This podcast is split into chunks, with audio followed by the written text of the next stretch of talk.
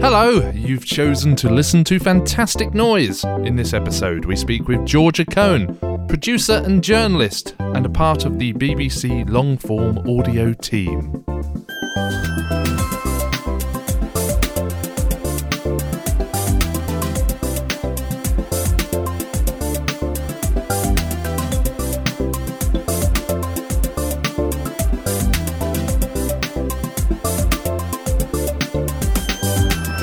I'm Terry Lee, Senior Tutor in Radio and Audio at the University of Bedfordshire. Thanks for your time and your ears.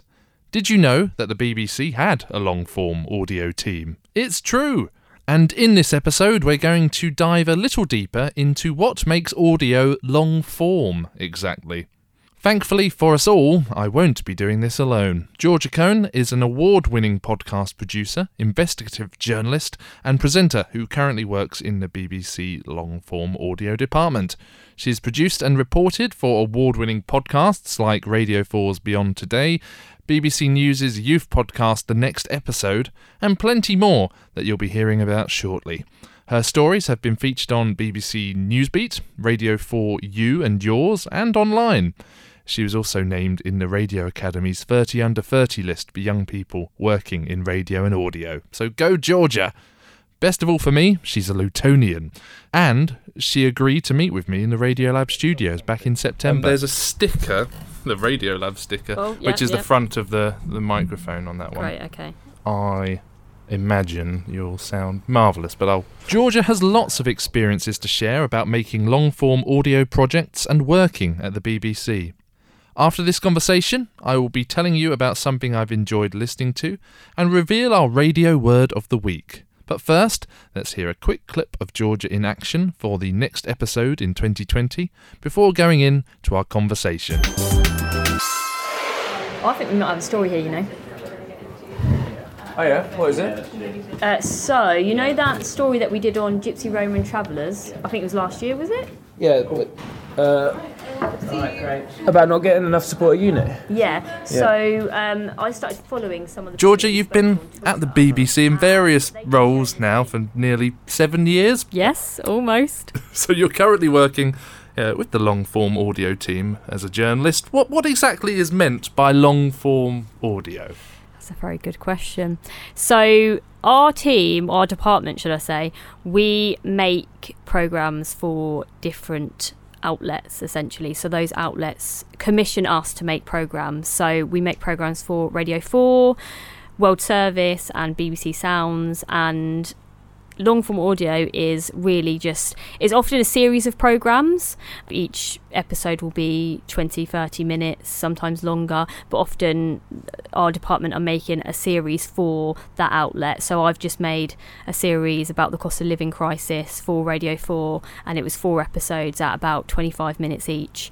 So uh, essentially that's what we do on a regular basis and if you work in that team you move around. So you work on different programs and then there's also ad hoc programs that are being commissioned and then made for example the the series that I'd just come off the back of working on uh, I now work on a program called the climate When do we deploy Bruce Willis against climate change? It's an unlikely climate question, but bear with us. You've seen the disaster movies. A scientist working behind the scenes, nerdy, glasses, spots a pattern in the data. Something's not right. Something suspicious. Something earth which is a really up the chain of interesting command. uh, program that we make for World does? Service, which looks So at climate to change, which obviously is quite relevant at the moment. So you're working on lots of different programs, but obviously always making audio. Perhaps the next obvious question to follow up the defining differences between short form and, and long form audio. So I would say, I guess an example would be quite helpful. So we have this program that we make for BBC Sounds, the um, radio. So you've got the radio newsroom, and the idea is that they make programs that are daily, kind of short form, and they have this podcast called Five Minutes On, which is one story of the day that everyone's talking about, and then they dissect it and kind of go a bit deeper into what the story's about, where it's come from, why everyone's talking about Certainly it. Big chunks of it hasn't survived contact with reality. The markets were spooked. Tory MPs were spooked more. So, how did this U turn come about? And where does it leave Kwasi Kwarteng, the new Chancellor, and by extension, the Prime Minister? I'm Chris Mason, the BBC's political editor, and this is five minutes on the government's colossal U turn. and I would say that that is short form because of the length, but also the fact that it is daily. It's going out kind of on a regular basis. It's not a series of programs or you know a, a, podcast series in the sense that it's like a set number of episodes that go out at you know over a certain period of time so that's what i would class as being kind of an example of short form one is long form the, the team that we sit under we also have a podcast called i'm not a monster this could be my last time online the email was from a woman called sam she'd left behind a comfortable life in america to go to the ISIS caliphate in Syria with her family. Sam's husband became an Islamic State group sniper. Her young son was forced to which um, was quite popular actually. Just or they're just about to launch a, a second series. But the first series was about an ISIS bride and kind of her story and where she came from. She'd she'd kind of moved across and but essentially she'd been radicalized so it's her story about how she became radicalized and that podcast was made under the long form audio team. So that I would say is an example of that kind of storytelling over a longer period of time rather than that kind of short, snappy. This is what the story's about. This is what we're doing. End of conversation. Kind of move on to the next story. Mm. There are probably advantages and and, and disadvantages of, of having long form audio, for example. So you're as part of the long form team. There'll be certain aspects of short form audio which you're kind of envious of, because presumably with long form audio you have to do more preparation work. That's actually quite interesting because I went from working on Newscast, which is a daily news uh, pod. Nazir Afzal, who's former chief prosecutor in the northwest of England from the Crown Prosecution Service, um, and is now doing all sorts of stuff in this area about combating violence against women and girls. Hello. Hello to you both. That is very different from the stuff that the rest of long form audio makes in the sense that as you say the preparation for a long form bit of programming is very different. And you're building up relationships with people over a longer period of time. So the contributors that are going to come onto that program you kind of have to build up that relationship over a few months and try and find the best people. And you're almost a bit of a, a casting director in a sense because you're you're going out and you're finding the people who are the best storytellers. It's not just about i'm going to walk up to someone on the street and get their story. It's very much like you know i need to find someone who's going to be able to tell their story in a really concise but descriptive way. And and you know find people who also have a really powerful story, which is, you know, sometimes quite difficult because you mm. might have an amazing story, but you might not be the best storyteller and you might not be as descriptive. Um, so you're, in essence, you're kind of going out. What, whereas when you work on something that is daily and a little bit more kind of fast pace, because that person's probably going to be on for no longer than 10 minutes, it's often you know not as important that they're going into those finer details. Um, well as long form it is all about the storytelling. You know how can i get this person to tell their story in a way that is really engaging that really grabs the audience? Because it's a longer you know you're listening to that podcast or that program for 20 to 30 minutes so you've got to sustain that person's attention for a much longer period of time. And therefore it is I would say, uh, more challenging in many ways. Obviously, it's not as high pressure in the sense that it's like, right, okay, your deadline is six o'clock, you need to find this person before then. I, I find it has very different challenges. And also, you can't just like, at the end of the day, say, right, that's it, we're done, I'm, I'm clocking off at six o'clock which sometimes you can with with a daily news pod or mm. a or a daily news program. When you're working on something long form, sometimes you find that you're working on it in the weekends. You know, you're working on it after hours because you want it to sound the best that it can, and you really want to get the best from from the people that you're you're inviting to come on and tell their story. So yeah, in some ways you don't really just click click off of, of that. I guess there's obvious differences as well between the work that you're doing with Radio 4 programs and podcasts, uh, differences between that and, and working on, say, uh, a live program on a, a, local station. You you mentioned pressing deadlines, and with a live program, it's it's happening there and then. Whereas with some of the work that you're talking about, it's you get a chance to edit it and curate things and, and Yeah. tell a story, craft it a little bit more. In many ways, I think that that's more challenging Mm. than having a live program because there is that. Having worked in local radio and when I worked at Three Counties, I was producing some of the live content. Um, and I'd produce the lunchtime show, and you'd have to find free guests every single day, which is probably the most challenging part of it because if you if you would set that task in network, it would be a very different situation because yeah, in local you have the advantage of you've got a smaller area, you know, so you're only finding people from that from that place. And and also the great thing about local radio is that you're really you're really part of the community. Mm. and the community are on your doorstep in essence and therefore you have a stronger relationship with the audience. While as when you're working in networks sometimes you don't have as close of a connection. So a lot of the time you're relying on facebook groups or social media communities where you can find these people to come on your programs. But the thing about live content is that there's a pressure in the sense that it is you know it's live if something goes wrong that's it. You know you can't do much about it. But there's also i think a lot more pressure in having a pre-recorded program because a lot of the time you've got you know potentially three hours of content you've got to cut down into 20 minutes uh, you're worried about getting the right information in there, cutting out the bits that actually people really care about. You're trying to see it from the audience's point of view of, you know, are they going to care about this as much as I care about it? Probably not.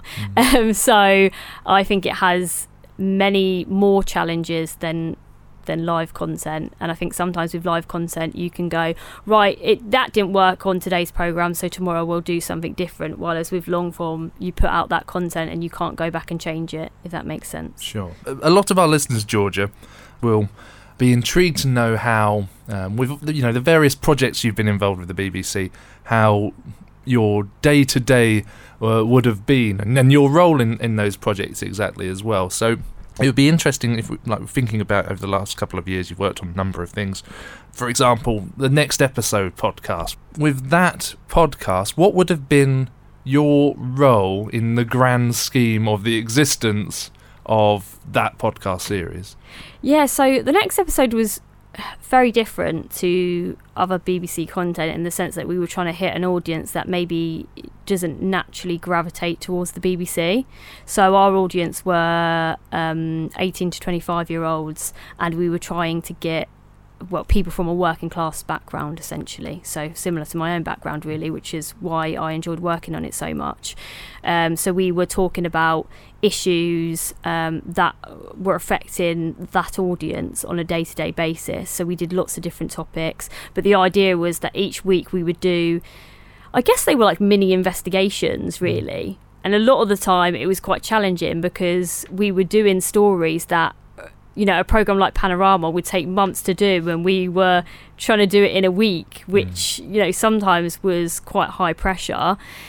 The really interesting thing about that program is that the storytelling, the way that we were doing it, hadn't really been done before. It was very unique in that sense. Well, tell us more. Yes, tell us. Explain what storytelling process was like. Yeah, so we were uh, we were quite a young team, so it was a team of people who really understood that audience and had connections with those people on a regular basis, which I thought was was great, and I think is very important because if you're making a program for a particular audience, you want to have that connection. You want that to be authentic, and if you don't understand the audience, it's going to come out in the content. You're going to be able to hear that you've not done your research and you don't know any of the people that listen to it. So we had a great team of really talented young people working on it, um, who yeah just really understood what people were talking about, what was happening on social media, and we would uh, have these weekly meetings where we would come up with an idea. We'd say, look, look, lots of people are talking about this. We should do a bit of digging, and we would investigate that issue for an episode. I ended up in a situation where I was not just producing, but I also reported on a few episodes as well. So there were stories where I essentially said, I'd really like to look into this issue, I'd like to investigate it. Can I have a go? And our bosses were quite, you know, they, they, they liked the idea of giving us that creative freedom and being able to say, okay, you know, yes, we might not understand this story, but you go off and do the research and essentially bring it back to us in a place where we can make it into an episode. So there were lots of stories that I worked on where I just said, I want to do my own freedom of information request mm-hmm. and do a bit of like, you know, my investigation hat on really, uh, where I would go and I would find these stories. And one of my, one of the episodes I did was about an inpatient facility in Middlesbrough. So right now I'm standing outside the place where Christie's story ended, West Lane Hospital in Middlesbrough. On the 27th of June last year, Christie died whilst under the care of West Lane Hospital, which provided mental health services to children and young people. When did you realise that Christie was, was struggling with her mental health and that there was issues there? It'd been her whole life, really. We fought for years and years. You know, there is something she's not. Where they had had a number of um, a number of deaths in their CAMHS unit up there, and we went up there to Middlesbrough and we recorded this content and we were standing outside the hospital you know describing what was going on because obviously that's that's the thing about audio as well is the creativity is is a different level because you can't you don't rely on the visuals you know mm. it's all about describing what's going on and going into those really small details the type of details that usually if you're having a conversation with someone you wouldn't even think to to talk about but when it's audio you really want to go into you know what color the door handle was the sounds the kind of what's going on around you what you can see. Mm. so we were standing outside this hospital in middlesbrough and you know the staff were coming up and saying are you allowed to be here? It's just like and we call that all on you know it, as part of the episode. And I think those types of stories lend themselves very well to audio because we were telling the story of this young woman who'd unfortunately lost her life in this inpatient facility, and we had the stats. So I'd done a freedom of information request, and I'd found out how many young people had unfortunately um, lost their lives under the care of inpatient facilities, and you had the data and the stats, which yes, are very interesting, but people want to know the personal stories. Mm. They want to be able to connect with uh, someone on a level where it's they can relate to that person in essence i feel like the human stories are what people really want to hear they don't want to hear the data it's like tell me about this person's story why they came to uh, basically how their story ended so we were kind of telling this story of this young young woman called Christie and we were using audio of her you know, she was big into singing, so we used some audio of her singing and mm. her YouTube videos and just little snippets of her life to really give a story of who she was. And then we spoke to her parents, and it was the first time her mum had spoken to anyone. So we built up that relationship, or I built up that relationship over a number of months. Um, and then we went to visit them and spend some time with them. So what we were doing really was we were we were talking about stories that young people really cared about, but in a way that you know the storytelling I think was so important to us on that podcast. With any long form program, I think that it, it comes down to the characters. It comes down to the way you're telling the story. It's it's not just this is the beginning, this is the middle, and this is the end. You have to think about that narrative arc and where you're going with that story, and ultimately where you end up, and the lessons that are learned from from that. So that's what we were trying to do with the next episode. It's it's really important to to emphasise that you know it's personal and human stories and how effective they are um, in in terms of capturing listeners' imagination mm. and keeping them engaged. Um, what about uh, in in terms of some of the other podcast projects you've been involved with, such as Newscast, which uh, I guess for for people that aren't so familiar is like a long running daily, uh, almost like conversational news style podcast the BBC produces. Exactly. What would be your role in, with that? I had been working on um, so newscast actually started during the pandemic. Um, and it was originally the coronavirus newscast, and the idea was that it was there to put out that that information to the public and help people understand what was going on at the time because essentially a lot of people were quite scared. You mm. know, it was very new. We didn't know what was going on. So that podcast was a public service because we were putting out that information and and you know hopefully giving people answers to the questions that they had uh, and I moved on to the podcast when it became newscast. So you know after a few months it then became kind of more about what was happening in the news agenda once corona was less of mm. a priority should we say.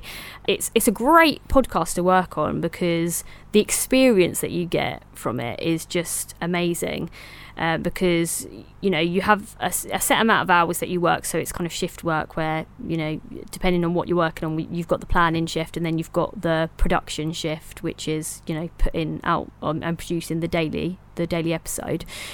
And the idea is that as a producer, you know, you wake up in the morning, you'd be reading your newspapers, or not necessarily. Well, I don't think anyone really reads the newspapers anymore. You know, you do it a lot online, so you know, you'd be reading the Guardian or you know BBC News, um, obviously, um, or you'd be you know looking at all these different publications, kind of get an understanding of what the big headlines of the day were then you'd have your morning meeting, or usually your morning meetings like midday because the podcast doesn't get recorded until about six o'clock. Right.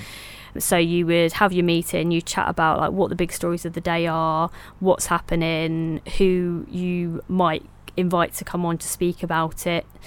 Uh, and the great thing about Newscast is that you have the presenter Adam Fleming, who is very much embedded in politics and what's happening in Westminster, which is great because then you have these people that you can, you can go back to time and time again, and mm. you have these kind of connections to that world.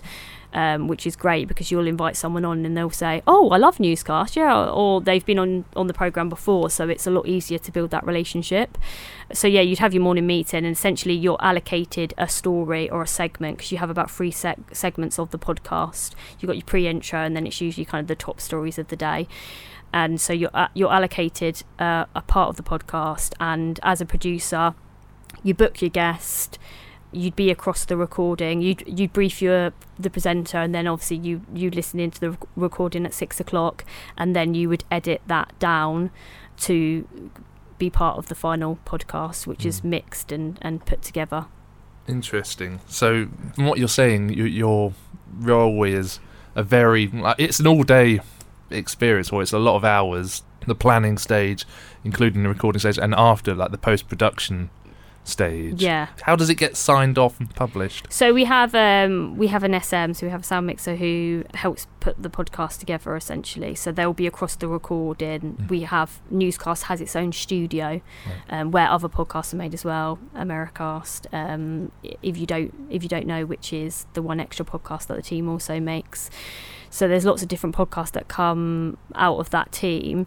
The idea is that that studio is ours really. So newscast will have it for a set period of time. So we will have it from like 6 till 7 Adam will be in the studio. We book all of our interviews and our guests for those time slots and he will just sit in there and do the recording for an hour. And the way that we record it means that it's a lot easier to edit as well because you've not got like a bit over here a bit over there. Like that is the worst thing as a producer when you have a bit of audio where you have to cut it down to a certain time period and then there's kind of you know mm. oh, this the the pre-intro's over in this bit and the end of the interview's over in that section. So the way that we record it makes it easier because we know, okay, Adam sat in the studio for this period of time and this is where this part of the interview is because Adam is very well briefed, it's you don't really have to cut too much out either, which is quite good. You That's know, he's, yeah, he's he's a great presenter like that. He's very much like, okay, this is my brief, this is what I'm going to do. You know, he he comes up with with his own questions as well, which is great. So I would say that the yeah the whole the whole process really with the SM is a vital uh, part of the team. Really, I always mm. say to people, I'm like, you forget how important you know your sound managers your sound mixers are because the work that they do and how they make the product sound at the end of the day being able to mix the music in and the sound effects and obviously we're we're part of that process as well but you know that that person at the end of the day who then puts the episode together on the next episode we didn't we actually put the episodes together ourselves so we didn't have someone who kind of did it for us. Mm. and that was a great experience because you're able to kind of be there from start to finish and to the conception. And and we used to use a lot of music from um, from introducing BBC introducing. Okay. so we would like kind of pick four tracks that would go throughout the episode and then we would reach out to those artists and get them to share it on their social media. So it was a great way to cross contaminate in a sense. So you know we would get artists involved in what we were doing and you know hopefully we would also give them a bit of promotion as well. Newscast because it's daily and it's quite you know we need to get the episode out at that time. Obviously it's it's really helpful to have someone who can help you put the episode together so. Yeah.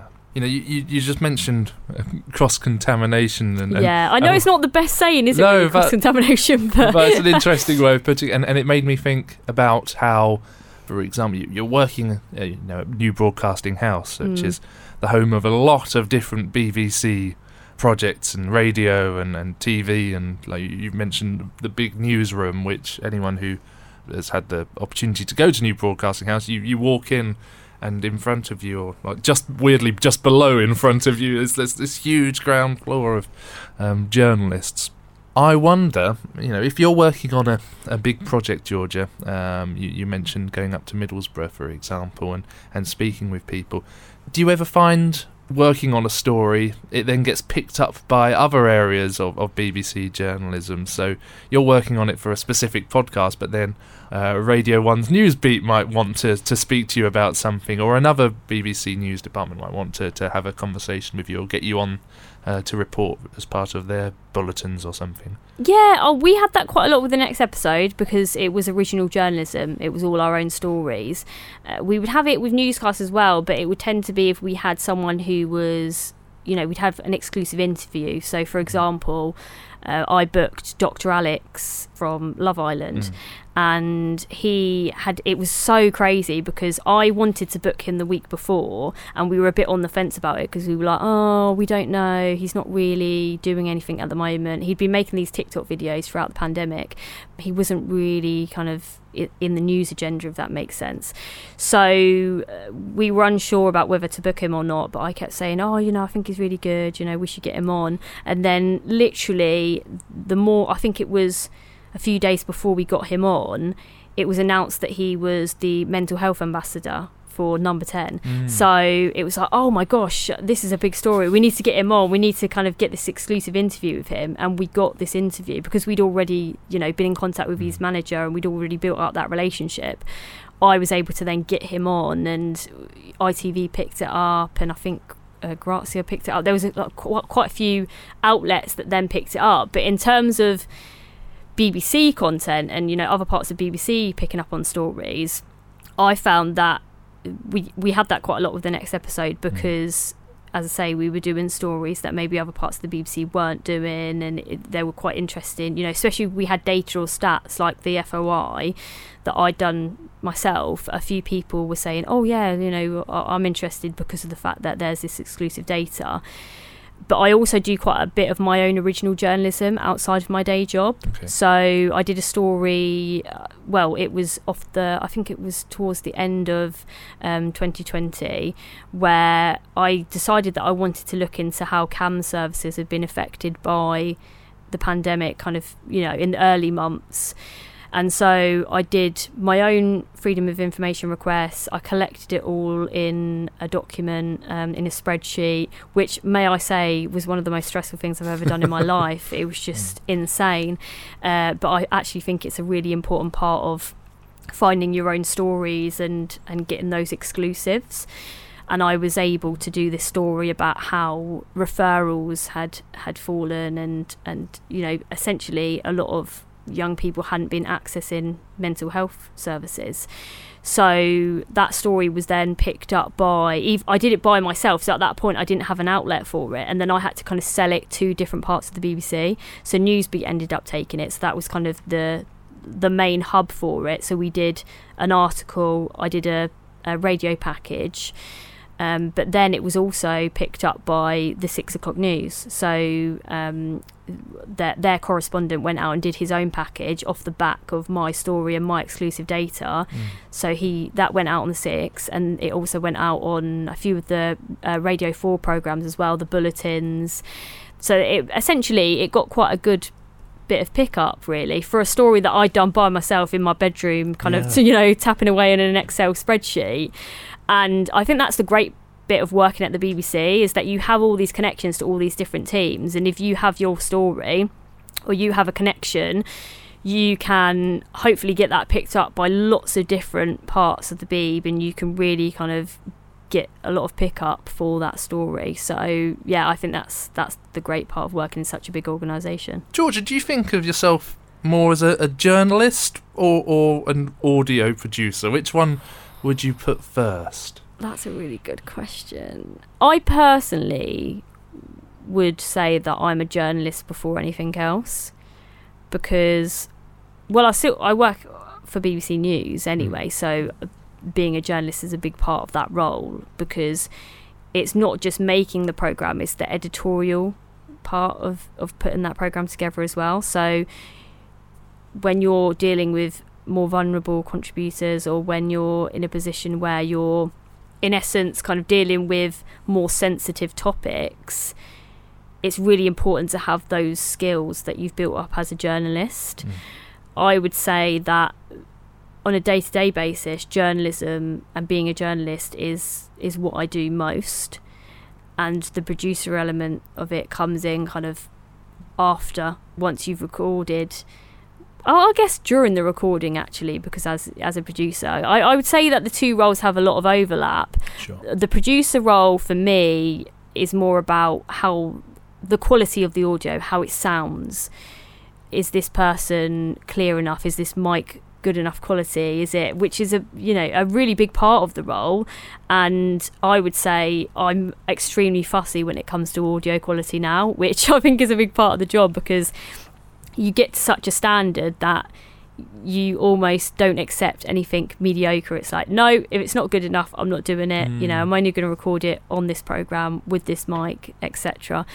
But I would say that journalism, that's kind of part of what you do on a day-to-day basis in your job. You know, if I'm when I'm phoning people up to be part of programs and I'm interviewing them, uh, you know, doing pre-interviews, doing the research. Research is such a big part of working in the media industry. You know, especially if you're a journalist. I would say 90% of the job is research, which sometimes to, to people is like research. That's boring. I don't really, you know, that's the most boring part of the role. Mm.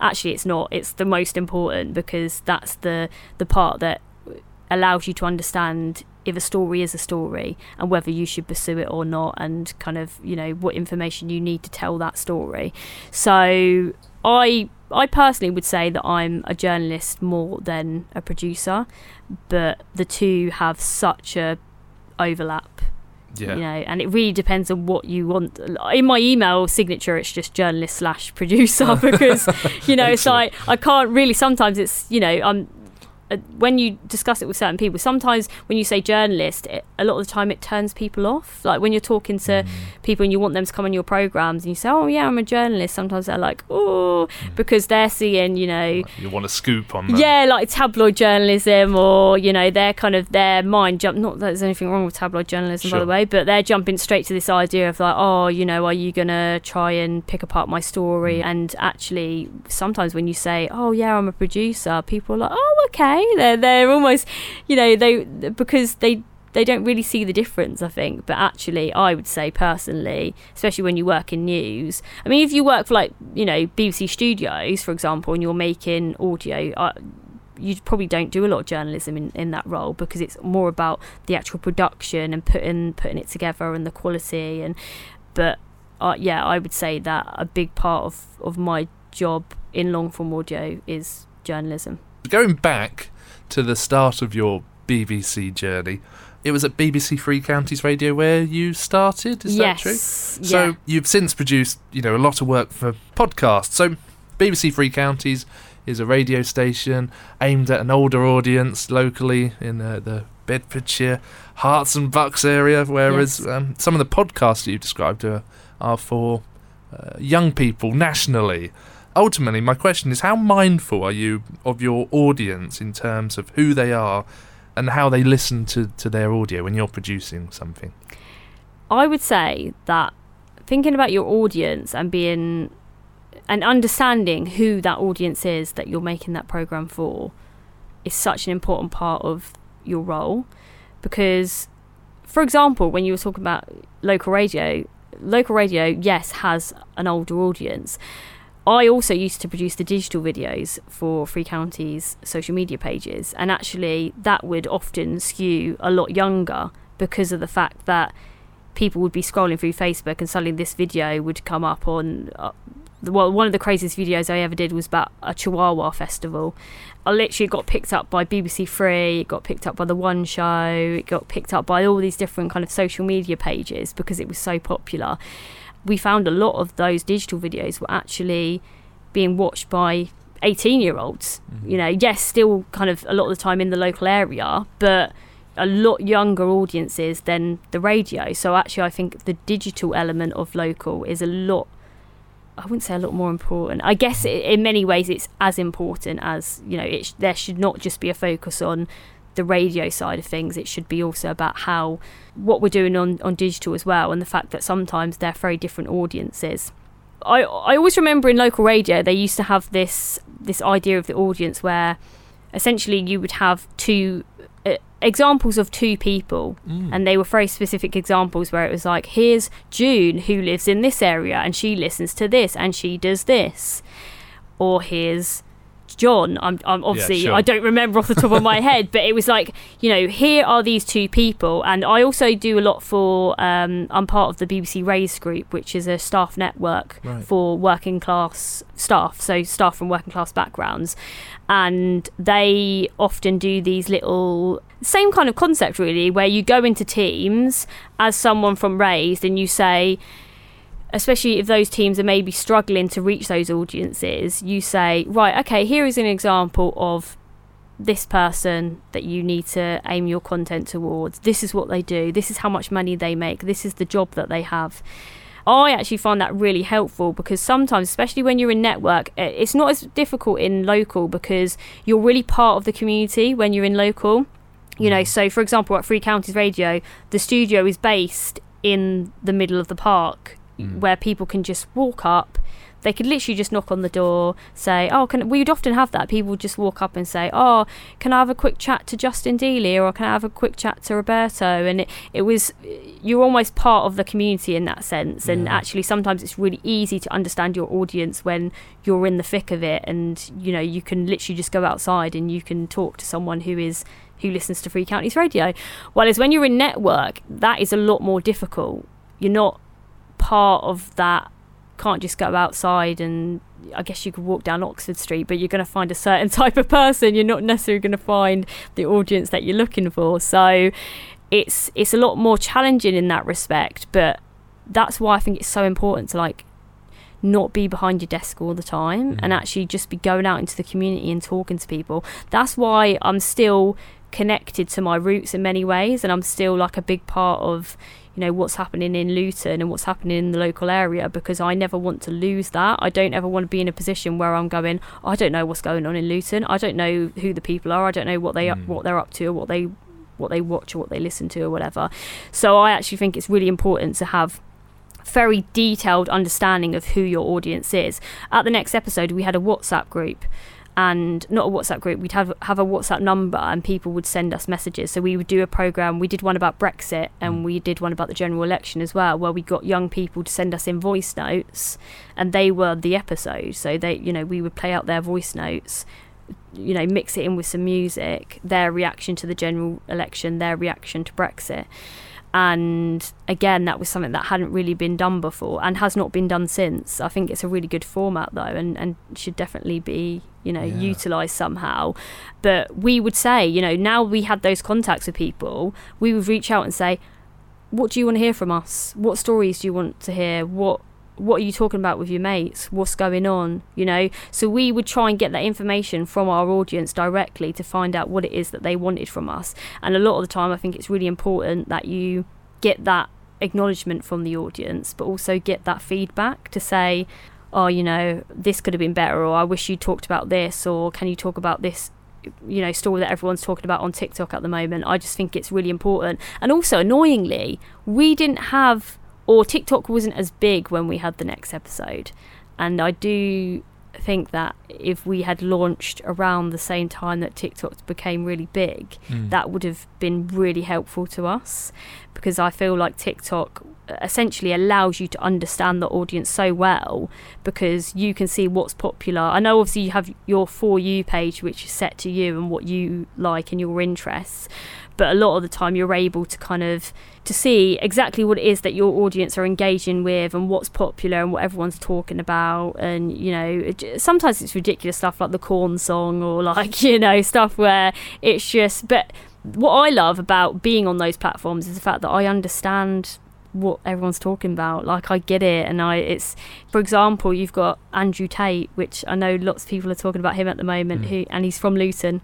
You know something like that where nobody really knows mainstream no one really knows who he is. But everyone was talking about him on social media because of what he was doing on TikTok and the fact that a lot, lots of that audience were talking about him on TikTok. And if we still had the next episode today, we would probably have done an episode about him Yeah. because, you know, we understand that's what our audience want and what our audience are talking about.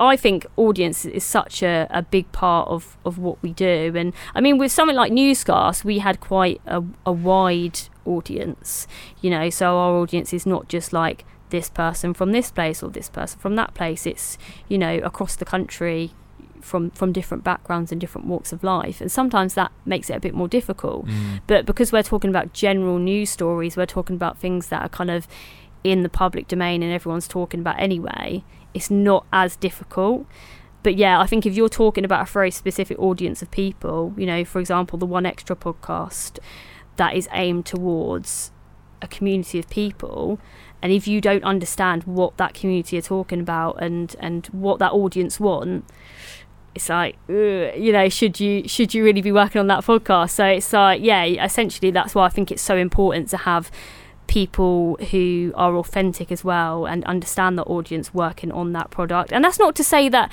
you know oh uh, you can't work on that you know you can't work on that program for working class audiences because you're from this class or because you don't understand or because you're not kind of but I do think it's really important to at least have you know some of those people in that team who do get it and understand what we're talking about and just yeah get get the audience and and know what is popular and what's not.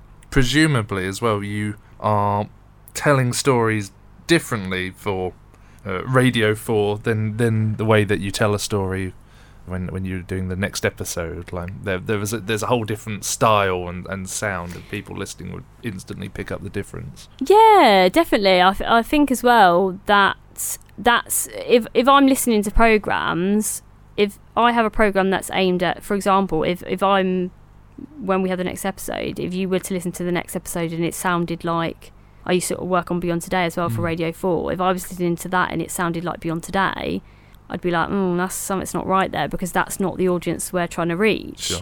it's a very different group of people. And so the tone you know the sound i think is so important as well. You know when you're reaching those younger audiences who you've got so much choice. There's so much out there. And are you going to sit and listen to a 20 minute podcast if it's not grabbing you in the first few minutes? Probably not. Because you're not interested you know you've not grabbed me you've not grabbed my attention. So it is about you know the tone of it how snappy it is. I also talk a lot about kind of this idea of assume, assume knowledge is, is the term but this idea that especially with younger audiences i am going to i'm assuming that you already know what i'm talking about. Well no actually if if an 18 19 year old is listening and doesn't understand brexit what Mm. is brexit? What how is it going to affect my life? What does it mean to me you have to explain it to them in a way that's going to make sense so And doesn't bore them. Exactly, and which is very difficult. You know, Yeah. it's very difficult to make Brexit sexy. Essentially, it's Mhm. like, oh no, that's that's actually a really difficult task. But yeah, I think that that's it's so important to understand your audience so that you know the tone, you know the types of music that you would use, you know the terms, even like certain terms with the 1Xtra podcast there's certain kind of our presenter De Graft who is absolutely amazing very talented guy he when he talks he sounds like your mate he sounds like your mate that you would have a chat with down the pub with I'm not I'm not bashing kind of the traditional kind of old school way of doing things, Yeah. but when you're trying to reach a certain type of audience, you don't want to sound like a presenter from Radio 4 because that's not engaging. You want to sound like someone like like DeGraft who just he automatically sounds like your mate and you want to listen to what he's saying and he's really engaging. So uh, yeah, I just think it's so important to in all elements you present uh, the topics that you're talking about, the music that you're using, the general vibe of your program needs to fit who Mm. you're catering for. Just it's so interesting. Georgia, thank you so much for your time. One last question for you though to ponder. Is there any one radio program or podcast that you would recommend listeners here go and have a listen to for any reason you like, something that you've enjoyed? I mean, it's been out for a few months now, so it's not new. But there's a really good podcast called Harsh Reality, Okay, tell us more. which uh, it's a, well, it's about um, essentially it's about a reality TV show. The setup of the show was that this young trans woman went on this show, and the idea was there was a number of men who were kind of had to do tasks in order to date her. Mm. So uh, the actual program is about the ethics behind these types of reality TV shows, the kind of the questions around duty of care and how we look after people who go on those programs, and actually whether sometimes we're doing it for the uh, the shock and the oh the drama of it rather than you know we're looking out for that person's well-being and and the way that that story is told is presented by a by a trans woman as well which is great. So you have that authenticity and and that diversity as well.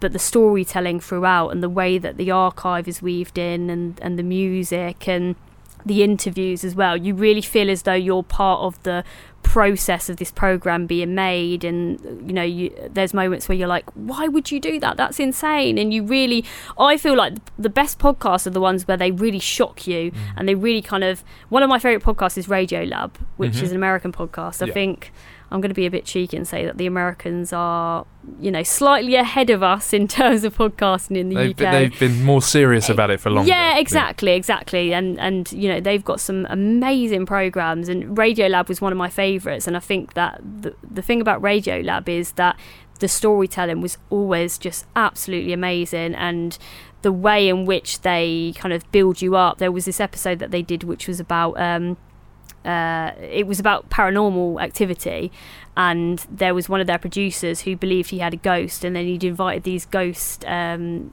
uh, I guess I don't know what you would call them. I guess kind of you know ghost investigators into his house. They'd recorded it all. So he'd actually recorded them coming into his house and, and you know the process of them like talking to the ghosts and and then because Radiolab is obviously about the science at the end they then explain you know, there's something to do with a flash. Oh, obviously, I don't want to give too much away, but Sure. there's a moment where you really jump out of your skin. And I remember listening to it on the walk to work one day and literally like jumping so high because it terrified me.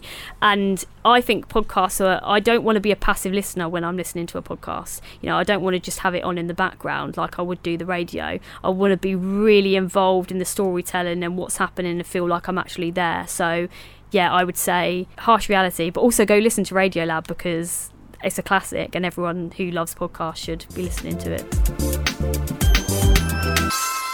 Big thanks to Georgia for her insight and her time. As always, loads of points to dissect. Here are just a few.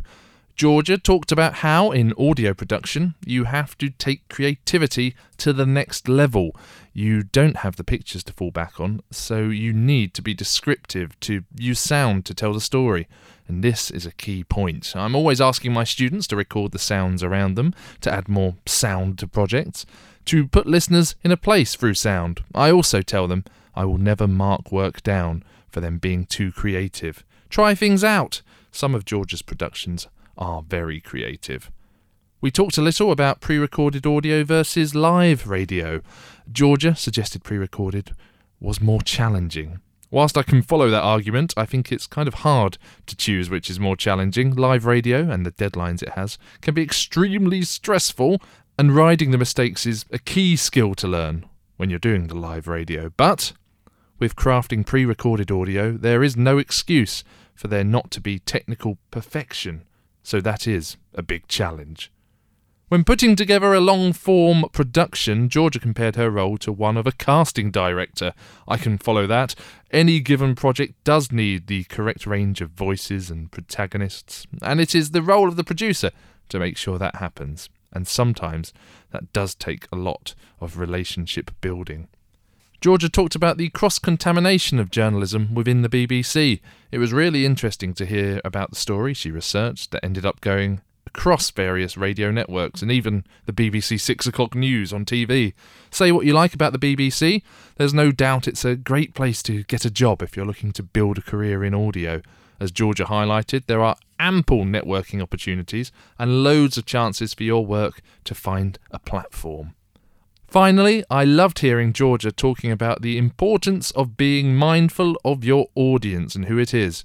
The style, the tone, the words you use, these things are going to be different depending on who it is you're making your audio for. Even thinking about the activities your audience partake in, the social media channels they use. Connecting with audience is key, and Georgia was really keen to stress that. Georgia Coan has her own website. I'd suggest you have a look. It's georgiacoan.co.uk. That's G E O R G I A C O A N.co.uk. I'll put a link in the show notes. I would like to briefly talk about something I've enjoyed listening to recently. It fits in with the long form audio theme too. Doomsday Watch explores the geopolitical threats of tomorrow with Arthur Snell, a former diplomat and head of the international section of the UK's anti terrorist programme Prevent. The series initially looked into a number of themes, including the crisis in American democracy and the unstoppable rise of China. But recently, the feed has been dominated with interviews and roundtable discussions regarding the war in Ukraine. It is made by the Podmasters team, but Arthur Snell is very much the driving personality throughout. It was interesting to listen to the episode about the geopolitics of Russia back in December last year, before the whole war in Ukraine kicked off in February. Doomsday Watch is available on your favourite podcast apps and well worth a listen. We've heard from Claire via email, who has suggested we pursue an episode about TV spin off podcast. That's a really good idea, Claire, and I'll see what I can do. Thanks also to Nathan for his feedback about the music programming episode. He was particularly excited to hear about the need for new people with experience in scheduling music within commercial radio. I agree. That sounds like a great job, the sort of job I wish I had when I was first out of university. If you would like to contact us here at Fantastic Noise, be it with audio you recommend, stories, suggestions for future podcasts, feedback, or something else, find us on Facebook, Instagram, and Twitter at A Fantastic Noise. You can also email us on fantasticnoise at beds.ac.uk.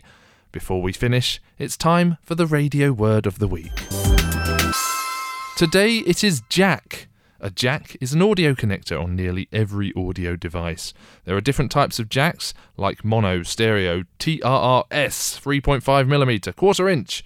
I won't bore you with the details of each. Increasingly, USB technology like Type C is being used instead of traditional jacks, but in a radio studio and with our Radiolab outside broadcast kit, I'm often using five or six different types of audio jack. So, it's probably a good idea to get a basic understanding of it all. So the next time you hear someone talking about the jack not working in the studio, it's probably not some infamous host causing trouble. Jack is the radio word of the week.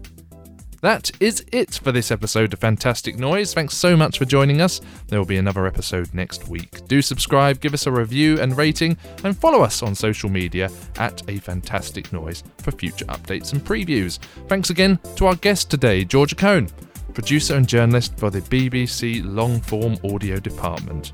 Our artwork was produced by Stu Elvin, that's Stu with a double O, and our theme music is by Leah Mayton, remixed by Daniel Potter.